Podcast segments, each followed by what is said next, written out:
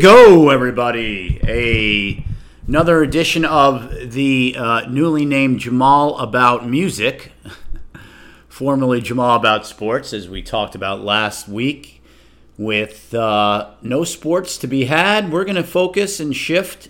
Uh, we're going to shift and focus on music. And so I thought it was apropos to kick the song, the show off with "Ghost Town" by the Specials, uh, as we all are here uh, self quarantining. I hope anyone out there that is listening is doing that. Um, abide by uh, the rules that are in place. It's the only way we're going to get through this thing. Obviously, testing is extremely important as well. It's gotten better, not where it needs to be, um, but we'll we'll spare you from any talk of coronavirus for the next 45 minutes to an hour or so, and try to brighten your day or your evening whenever you get around and listen to this. And so. The new show is Jamal About Music, and today we're going to do themes. We're going to talk about, uh, I'm going to play some songs. You'll, I think, pick up on the theme pretty quickly. Um, and uh, we're going to start with uh, The Cars, one of my favorite albums by The Cars. In fact, this album, it's the Candy-O album. It came out in 1979 the first summer that I was at Cape Cod Sea Camps, which had to have been 1982, I was 13 years old. I listened to that album on cassette. On I don't know if I don't even think I had a Walkman. It had to have been one of my bunkmates' Walkmans that I that I borrowed, um, and uh, listened to that tape constantly. And then when I got back home from the summer, um, I had the album, the vinyl, and uh, played that thing relentlessly for probably another month or so. Um, and so uh, it's one of my favorite albums. In fact, I took four of my favorite albums. Um, and when I say four of my favorite albums, I mean both musically and um, the album covers themselves. So I took Wild Planet by the B 52s. I took Are We Not Men, We Are Devo by Devo uh, Candy-O by the Cars, and uh, Armed Forces by Elvis Costello and the Attractions, and uh, took the album covers themselves, arranged them, had them framed. Uh, it was actually one of the first things I did when I moved uh, back to Brooklyn. Wow, August 2004, so coming up on 16 years ago. Um, and uh, it's one of my uh, one of my favorite things hanging on my wall. That and a, and a couple of paintings by uh, by my mother. But um, yeah, so uh, this first song is number six on the album, title track, Candy-O. Enjoy.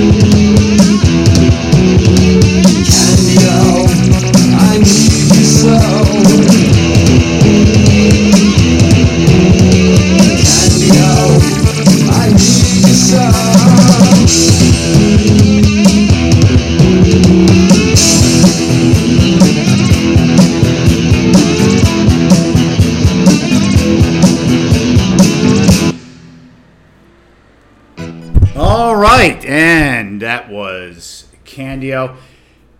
One of my favorites, as I said, um, and in keeping with the uh, the candy theme, I'm going to play for you "Candy" by Iggy Pop and Kate Pierson. Um, so Iggy Pop, obviously one of the uh, seminal figures uh, of, I guess, if you want to call it American punk rock. Uh, frontman from the Stooges, going back to the early mid 70s. Um, played plenty at CBGB's, which uh, it may be the most uh, sort of telling and apropos example of what New York once was and what has become today. CBGB's was a, you know, for those that may not know, famous live music venue down on the Bowery. Um, the Bowery in the 70s and the 80s was notorious for, um, they literally were called the Bowery Bums. Uh, lots of homeless guys. There were missions there as well, um, you know, for uh, the homeless guys. I believe there was also like a comic book back in maybe even the 50s called the Bowery Boys, if I'm not mistaken, or not a comic book, but a comic strip. Um, and a matter of, as a matter of fact, I also I took saxophone lessons when I was probably I want to say maybe 11, 12, 13 years old. Um, my teacher lived in like basically I think almost like a cold water flat uh, on the Bowery. Uh, that's that's how we did it in those days. Um, but uh, so CBGB's famous for launching the careers of bands like the Ramones, Blondie, Talking Heads, um, you know, the Stooges, Patti Smith, uh, you know, Lou Reed. So, um, you know, some famous, famous bands got their start there. Um, I actually saw Radiohead there in like '93, I want to say. Um, you know, just kind of a, a real, a, a, legit dive bar, not one of these, you know, fake dive bars that you see uh, today that is, you know, retro, hip, and chic. Um, and um, it closed probably, it's got to be 10 years ago now, and it is now home to a John Varvatos clothing store where you, for the cool sum of about $300 you can buy a t-shirt. So there you go. That is what the what CBGB's the seminal new wave slash punk uh, live music venue has now turned into uh, a John Varvatos. So that's pretty much all you need to know. So let's find Candy by Iggy Pop. And what I also love about this song, I mean, Iggy's vocals are extremely unique. Um, but Kate Pierson, uh, half of the female singers in the B 52s, the other being Cindy Wilson, um, sings this song with him as well. And you know, I think you'll find if you haven't heard this song before that her vocals are extremely powerful. So, without further ado, here's Candy.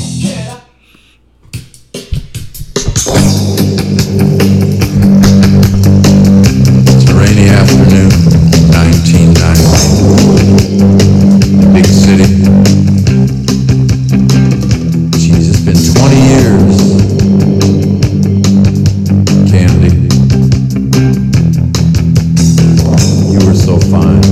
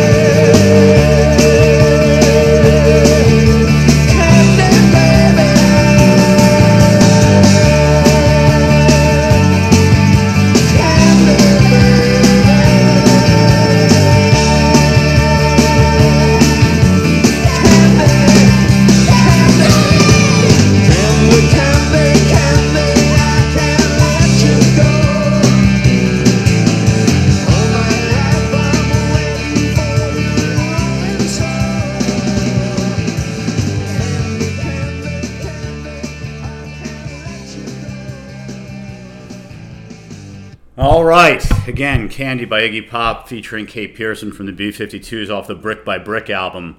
By the way, also an excellent album cover. Uh, if you want to take a look at that, look that up.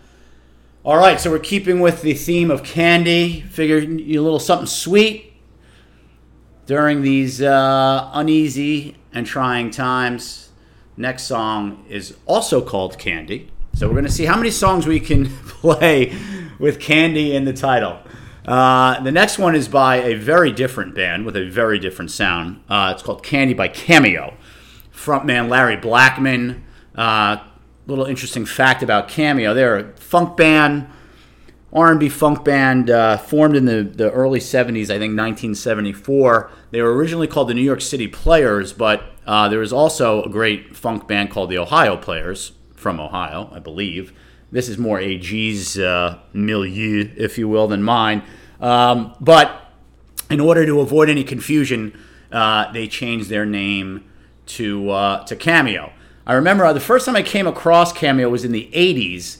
Their big hit was Word Up, but prior to that, they had a song called Single Life that they used to play on Kiss FM and WBLS here in New York City all the time, and it had a video as well that I'm pretty sure you know, we didn't have cable when I was a kid, so I must have either seen it on uh, Friday night videos or um, I must have seen it on U68, which was for those of you who grew up in New York that are uh, and in the 80s. Uh, U68 was there. There was on the old TVs with the dials. There was the regular dial, and there was the, another dial that was the the U, uh, uh, I guess frequency.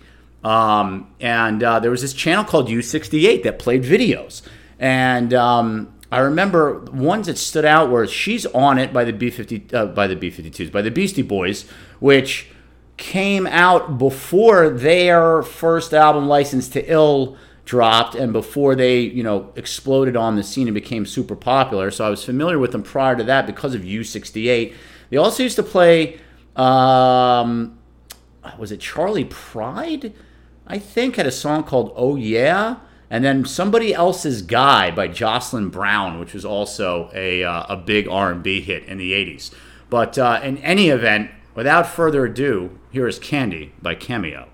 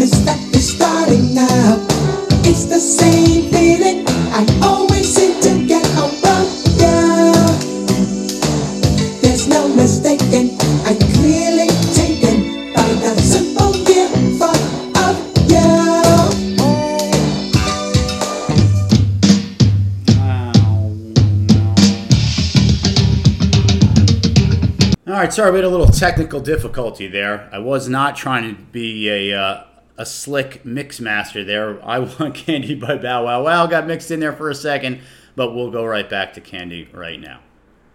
Simply put, you're the reason why, even though I'm real shy,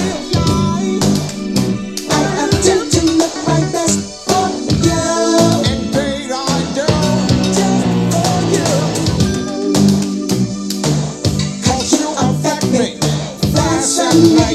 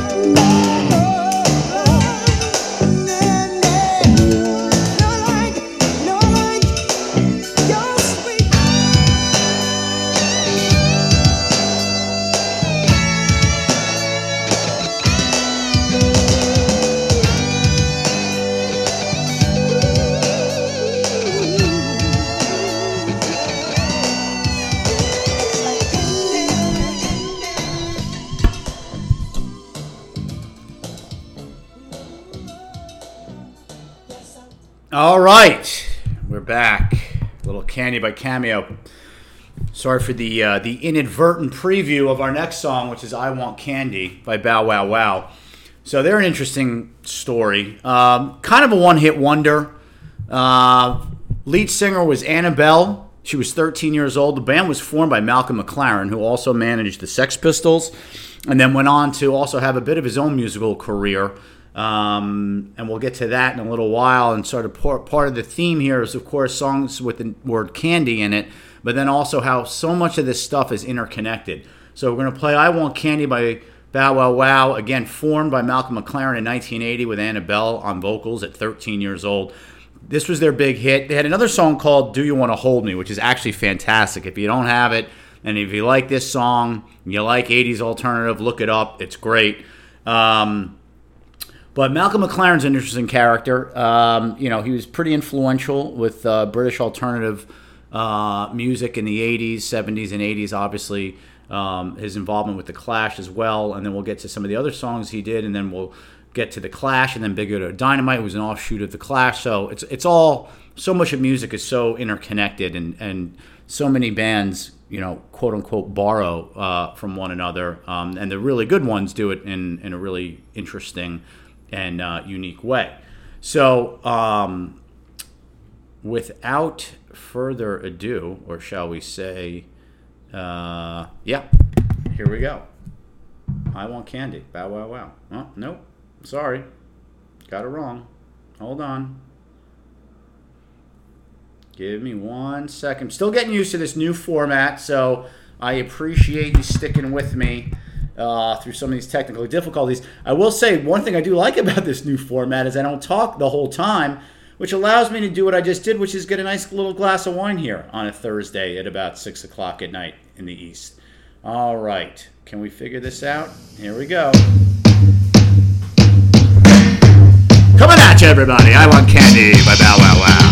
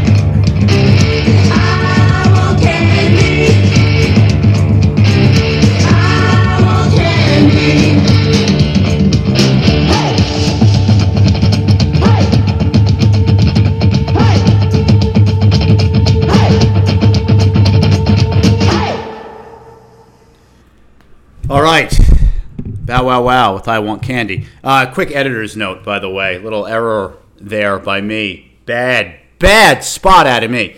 Uh, Malcolm McLaren, in fact, had nothing to do with the Clash, but he did manage the Sex Pistols. So there you go. Um, that is that is just awful by me. But uh, you know, this is what happens when you you're 51 years old. A lot of information rattling around in that brain of mine, and uh, sometimes it gets a little jumbled up. It's going to happen from time to time. All right, we the uh, we mentioned Malcolm McLaren. Um, again, an interesting character to say the least. Um, in fact, let's see here. I know Annabella. uh, You know, after he he's he, he passed away. I'm not sure how long ago it was. Probably it's got to be five, at least five years ago. But um, she had very nice things to say about him. I know he sort of had a a contentious kind of uh, split with the Sex Pistols back in the day. But I mean, given their you know sort of unruly behavior and kind of the whole punk ethos and everything. I don't think that that necessarily reflected poorly on him. But um, it's very interesting. He, he had this, this album called Duck Rock. Um, and it's a very interesting album. It, it, it sort of has, you know, uh, African beats and music from, from Africa in it, uh, hip hop, um, sort of alternative. It really uh, way, way ahead of its time as far as uh, the eclectic factor is concerned. Um, and I'm going to play a song now from that album, Duck Rock, by Malcolm McLaren, called World's Famous. And um, you'll hear for yourself how sort of unique this sound is. So, without further ado, here it is World's Famous.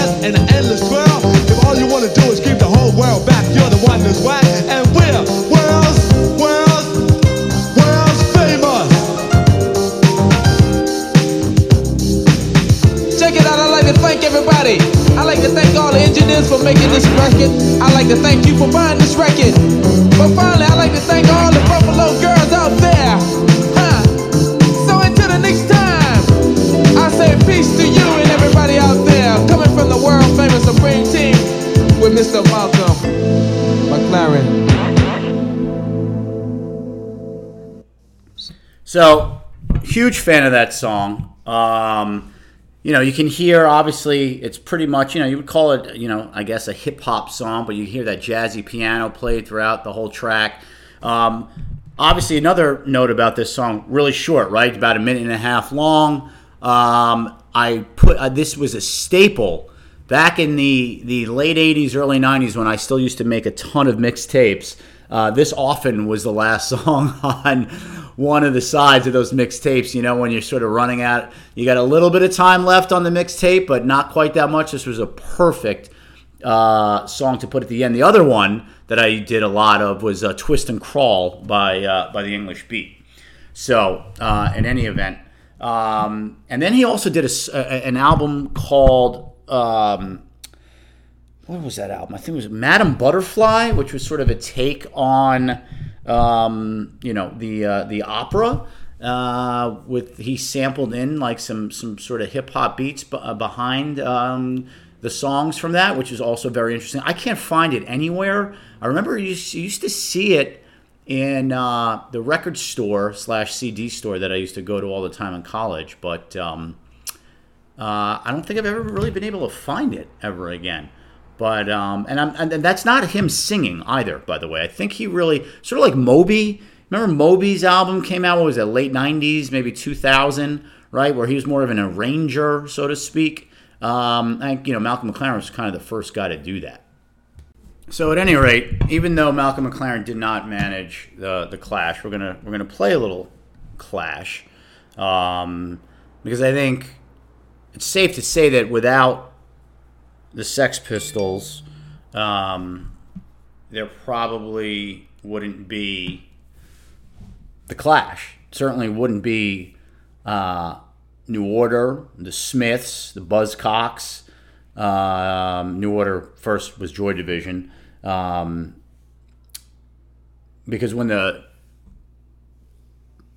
Sex Pistols played at the oh, what was it? The Free Trade Hall in Manchester. Um, I think in about like 1976, 77. Um, members of all of those bands, prior to those groups even being formed, were all there at the same time. Morrissey was there. Um, Peter Hook and Bernard Sumner from Joy Division slash New Order were there. Uh, I forget the dude's name from the Buzzcocks was there. I think Andy McCluskey from OMD was there. I mean, just spawned a, a huge movement because I think you know the basically the the general consensus was if these guys can be in a group, so can we. because the Sex Pistols certainly weren't known for their uh, their musical, uh, you know, uh, acumen, shall we say. Um, and in fact, actually, you know, we're going to pivot because we're talking about how everything is interrelated.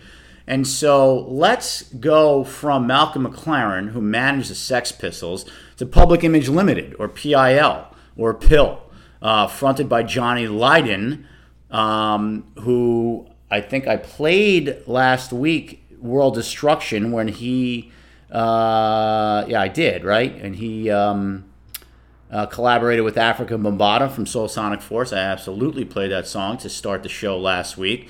So let's bring it around full circle and let's go to, let's see, what song do we want to play by Public Image Limited? By the way, I saw these guys at a place in Baltimore. It's when I was in high school called Hammerjacks, right outside of Baltimore, as a matter of fact. And um, a great place to see um, a, uh, a live a live show. It was actually it was Big Audio Dynamite and Public Image Limited. And who was the third band? There was a oh, and I think you know, I saw the Hoodoo Gurus there, but that was different. Uh, Hoodoo Guru is a great band of, out of Australia that my boy Justin Rubin introduced me to.